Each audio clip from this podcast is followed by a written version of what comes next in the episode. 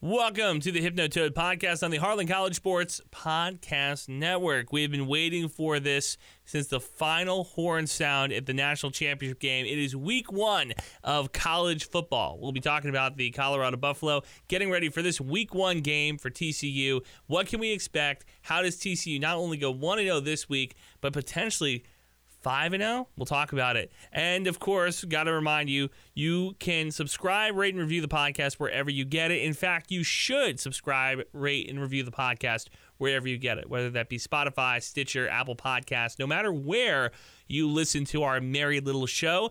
Please, please, please help us grow the brand by subscribing and uh, writing a review. Hopefully, a nice one. If you go to Apple Podcasts, they still have a couple from uh, the Georgia fans last year. The better I should say the best way to uh, block out the haters is by putting more and more good reviews on top of them. Huh? Not a bad idea. All right. Also, you can win a free Heartland College Sports koozie by leaving a rating or review on Apple Podcast. Send it to Pete Mundo, the big boss, Pete Mundo, M U N D O, at heartlandcollegesports.com. Well, let's talk Colorado, right? Totally different team from a year ago. Or are they? Right? New head coach Deion Sanders brings in the most transfers in college football history 53 new players on the roster, has essentially an entire new roster from a team that went 1 and 11 the previous season. The funny thing, though, is right now you can bet on Colorado. If you think that Deion Sanders is going to turn this program around and really shake the Pac 12 to their studs, before coming to the Big 12 next season. If you think that Colorado is going to turn this entire program around, well, buddy, you can bet on them. Three and a half wins is what Vegas has them projected for. Three and a half wins is the over under on win total for Colorado. Every single expert, every single one of them, to a T, have all said that the Buffalo are not going to be very good this year. It is essentially common knowledge in the college football circles that Deion Sanders is going to need more than one season to turn things around, right? Yet, if you listen to the hype that is around this team, whether it be because Deion is now at the helm or whether it be because his son is the quarterback or Travis Hunter is a incredible two-way talent, for whatever reason, Colorado is getting all of the headlines coming into this week 1 showdown in Fort Worth. The Buffalo and Horned Frogs have only met one time on the football field. That was last season, a 38 13 win, despite Chandler Morris going down. And of course, that opened the door for Max Duggan to have the season that he had last year. Sidebar I've been talking about this for the past couple weeks that I think that TCU is being underrated in a lot of the national polls, a lot of the national conversation about the Big 12, because they are consistently being rated either the second best team or the fifth best team or somewhere in there. Not the top two. They're always projected to go eight wins, nine wins, seven wins, somewhere in there, right? And I, I, continue to tell people that I don't think that the difference between Chandler Morris and Max Duggan is going to be that great. I don't think that there's going to be this big shift, this big paradigm shift. And of course, I talked to some Baylor fans and they said, well, you know, you're missing a Heisman contending quarterback from last year's team. But I got to remind people that Chandler Morris won the starting job in fall camp. Now, maybe that's a lack of judgment or a, a, judgment lapse on Sonny Dykes and Garrett Riley's part, who decided who the head or who the starting quarterback was going to be. Maybe it was a lapse in judgment that they gave the uh, ball to Morris instead of giving it to uh, Duggan, and it was corrected. That the football gods the football karma corrected themselves and put the ball back in Morris's hand. But now you got your starting quarterback again. So I feel okay with Chandler Morris. Uh, they are playing, TCU is playing Colorado a year to the day that they played the Buffalo last season. I thought that was kind of an interesting stat. And they have won 20 of their previous 21 home openers. Another interesting stat. I, I found all that stuff really interesting. That TCU's only played Colorado once. They're playing on the exact same day they played last year, and that TCU has won 20 of 21 home openers. It's going to be interesting, this opening game against Colorado.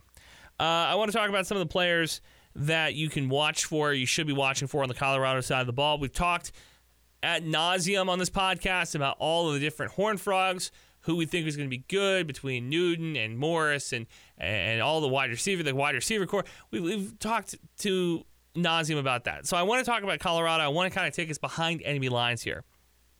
There are two headlining transfers for Colorado. The number one is the former number one prospect in the class of I think 2021. It was Travis Hunter. Now I've been listening to Travis Hunter talk a little bit more. I've been watching some of his live streams. I think on Twitch. He's got a podcast too, and uh, I'm not super impressed by the way that he kind of talks ball. You know, there's some guys who are really analytical. You know, you can listen to a college player talk about schemes and everything else, and you, they just come off smart. They come off like they know what they're talking about. And I feel like in Hunter's case, I think he's a really good athlete. I think he's an excellent football player. But when he talked about uh, Caleb Williams, he talked about a couple of the other players because he was doing his Heisman rating. He put himself at number one. He said he is most likely to win the Heisman. He's put it on his Instagram that this is what he's going for this season. A win against TCU would really, I think, propel him into that conversation more than a loss would, clearly. But uh, Travis Hunter is the number one guy you're going to want to watch for. And then, of course, Shedeur Sanders, who will be playing quarterback, Deion's son, who will be playing quarterback for the first time in the uh, Power Five. So I don't know about if Sanders is the type of quarterback that a lot of college coaches were looking at at the Power Five level. I don't, I don't know. Maybe his recruiting was really open and closed because his son or his dad is a head coach, so it made a lot of sense for him to go to Jackson State. And now, of course, try, follow him to Colorado. It makes too much sense, and he's going to get the starting job. So, but we don't really know comparatively what he looks like versus say a competition, right? Like you think about at the University of Texas with Quinn Ewers and Archie Manning.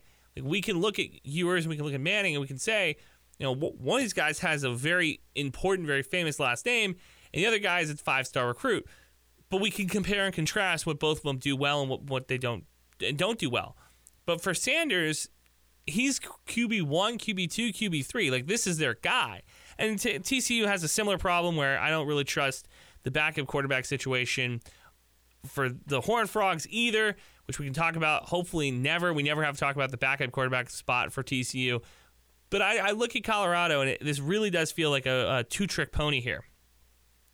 There's a, a ton of uh, talent in the backfield as well. They have high profile uh, Cormani McClain, the number two overall recruit in the 2023 recruiting class, who decommitted from Miami to choose Colorado. I imagine in the state of Florida that Deion Sanders probably not the most popular guy between spurring Florida State and now stealing a commitment from the Canes. I do not imagine that uh, uh, Deion Sanders is much. I don't think there's much love lost for college football fans in Florida for Deion.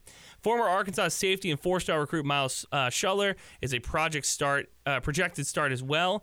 Offensively, the Buffs landed Houston standout running back Alton Mas- uh, McCaskill, who rushed for over 1,000 yards uh, but missed last season due to injury, and inbounding wide receiver Jimmy Horton and Xavier Weaver, both are USF transfers, some more Florida guys for Deion. All of that being said, the Colorado roster is one of the more unique ones in college football because we mentioned a little bit earlier that everybody pretty much said, every college football expert, every talking head has said that this Colorado roster, with so much turbulence, so much turnover, with 53 new guys, what do you, what can you expect? And I am going to go on a limb and say this that I think that you need more than a couple weeks, a couple months of team bonding to build a really cohesive unit. I think that you need to have guys that are in that building for multiple seasons, and that's how you have success. I go and I look at the most successful teams in college football. Let's talk about the teams who went to the college football playoffs last season. We'll start with Georgia. Well, Kirby Smart built a team over the past four or five years, brought in good recruits, brought in NFL caliber talent, kind of cleaned up, I think, the recruiting, um, who they were recruiting. And I think he was a lot more strict. I think that that's something that Kirby had to kind of learn how to do. But the point is, is that he had guys who have been in the program, who were in the program, who were learning from other guys for two or three seasons, and then had big, impactful plays. And then, of course, you think Stetson Bennett, who's like 105 years old, feels like he has played the majority of college football seasons. You had a senior quarterback so Georgia winning back-to-back national championships with Bennett, it kind of made sense. It was an older team. It felt like a team that had a cohesive unit, right? Ohio State is the same type of situation where there are guys who are in that program for multiple seasons who are talented beyond belief, sure, but they're in that program. And yeah, there's a couple guys like Marvin Harrison Jr., CJ Stroud, who are younger guys. Like Harrison is now playing, I think, his what second season in college football. There are younger guys in the program, but there's also dudes on the defensive side of the ball, the offensive side of the ball, inside some of those wide receiver and running back rooms who have been two, three, four year guys in the Ohio State program, who have been lifelong Buckeyes. Michigan's the same way. TCU, Gary Patterson brought in a ton of guys. Now, Sonny Dykes won with those guys last year, but those were dudes in the program for a long time. So Colorado has none of that. They have none of that cohesiveness that some of these other programs tend to have that, that are successful. That's another reason why I'm not super high on the Buffalo coming into this game. Here's the other thing it's going to be hot. You know that. I know that. It's hot in Texas, but this has been the hottest summer on record in the Metroplex era. This is the hottest summer. It's supposed to be around 101 degrees for kickoff, 95 degrees uh, near game time, which is insane. This is some of the most intense heat that Colorado players might ever play in. Now, granted, most of these guys are coming from out of the state of Colorado now, where we mentioned all the UCF and USF and Florida, and all those Florida guys, but it's a different type of heat. If you've been to Florida, it's a muggy heat. It's a it's a humid heat. This is not a humid heat. This is going to be heat heat. This is going to be oven heat. This is going to be Texas heat. And I look at it and I go, look, 100 degrees at kickoff time is going to be hell for some of those dudes. TCU has been practicing it, they have been playing in it, they have lived in it. They know what that heat is. Conditioning, it's it's the same way that if, if you go run a race or go play a game in Denver, the altitude is different. The guys who live there and play there every game, they don't have to deal with that altitude problem. You do. Traveling to Denver, traveling to Colorado. Same thing now. Colorado traveling to Fort Worth. They don't know what this heat's about, and they're going to learn. So uh, the heat is going to play a part. That's kind of like the X factor. Uh, Colorado only has 10 returning scholarship players. We should have mentioned this a little earlier. Uh, the potential downside is they haven't formed any chemistry. TCU, they have 11 starters. And uh, they also have a bunch of guys who have played last year who are part of that uh, championship, national championship contending team, national championship aspir- uh, aspiring team from last year. I want to give a prediction here.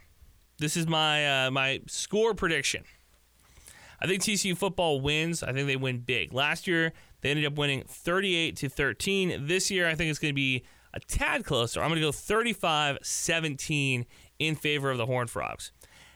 This is the side bet. Now we're going to try to do this every single week. We're trying to give a game prediction and then we're going to give a side bet something that you can kind of keep an eye out for. The side bet is that Chandler Morris is going to throw over one and a half touchdown passes. Now you might think to yourself, well, you know, Chandler Morris, Max Duggan, like Duggan did it last year. He had a couple of multi-touchdown passing games. He was really good on his feet. One and a half, that seems like kind of low. Well, you'll be interested to know that Morris has only had one multi-touchdown passing game in his career to this point. And this season, if he is the everyday starter, uh, he's going to have to have more than one multi touchdown passing game. I think that he throws more than one in this game. Uh, I think that he's going to have two or three potentially. The running game is going to work. I, I, like where TCU uh, has kind of set their standard here when it comes to the running game. The big questions for this season, and these are some questions that I want to have answered, hopefully coming out of this Colorado game. Playing the Buffalo a year to the day that Morris got hurt. Can Chandler Morris stay healthy?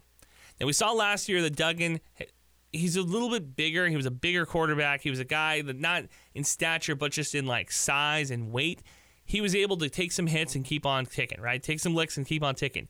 He was able to take some of those hits, absorb some of those hits, and continue to move the ball down the field. Morris is not that guy. Hasn't proven to be that guy to this point. And there are there is something to be said for college quarterbacks who are constantly hurt, constantly unhealthy, right?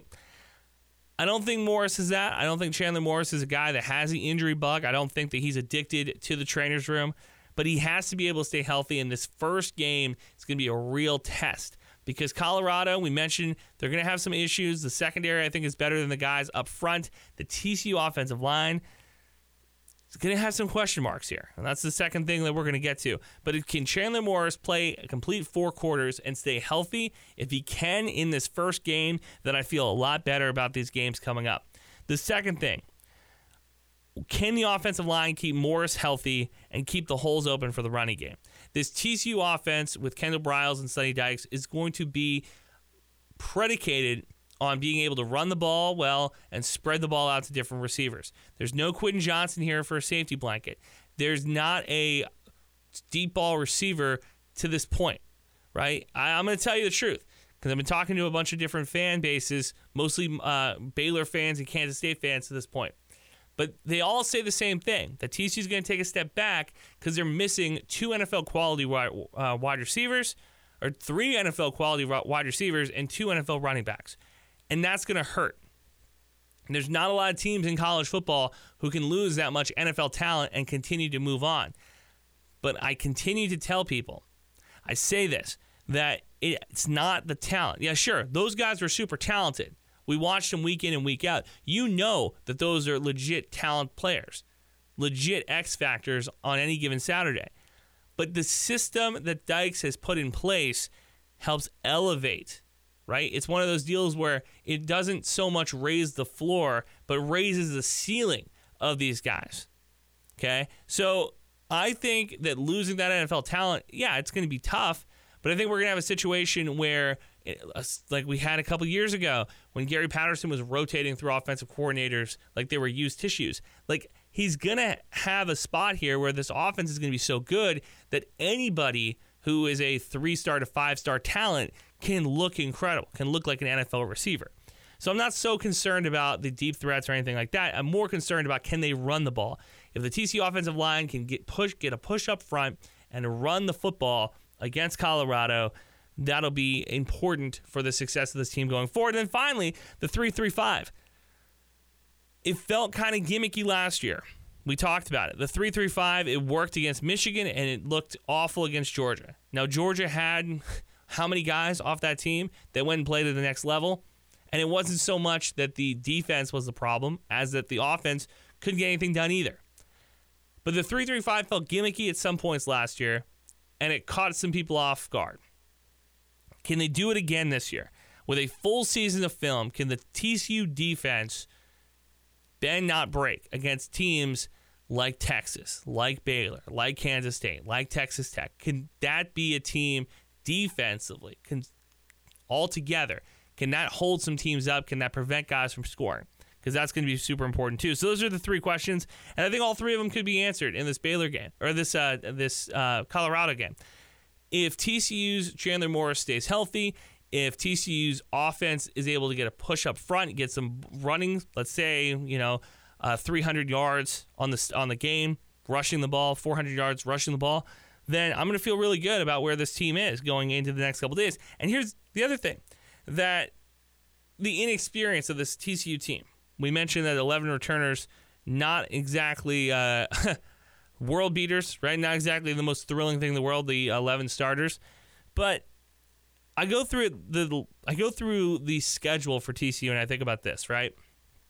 Four of the first five games are at home and all of them are against the teams that did not have a winning record against the Big 12 last year. So you look at Colorado, who had an awful season. You look at Nicholls State. They go to Houston, who was eight and five last season, but didn't have a winning record against the Big 12. Their first season in the Big 12. Dana Holgorsen, kind of a head scratcher. I don't know what to expect there. That's in week three. Then they host SMU and they host WVU. So they don't have to go to Morgantown. They don't have to go to Ames. You get, or correction, you don't have it's a home game against SMU. You don't have to go to Morgantown. Those are two big wins, right? I think that Sonny Dykes is kind of setting this program up to have success in the in those games. So you're looking if you beat Colorado this Saturday, Nicholls State should be a walk in the park. Houston should be a walk in the park. SMU should be a win. WVU should be a win. So you're 5 and 0 going to Ames, Iowa against Iowa State. And the Cyclones, they're missing guys because of gambling. And they already took a couple of steps back over this offseason with some transfers missing.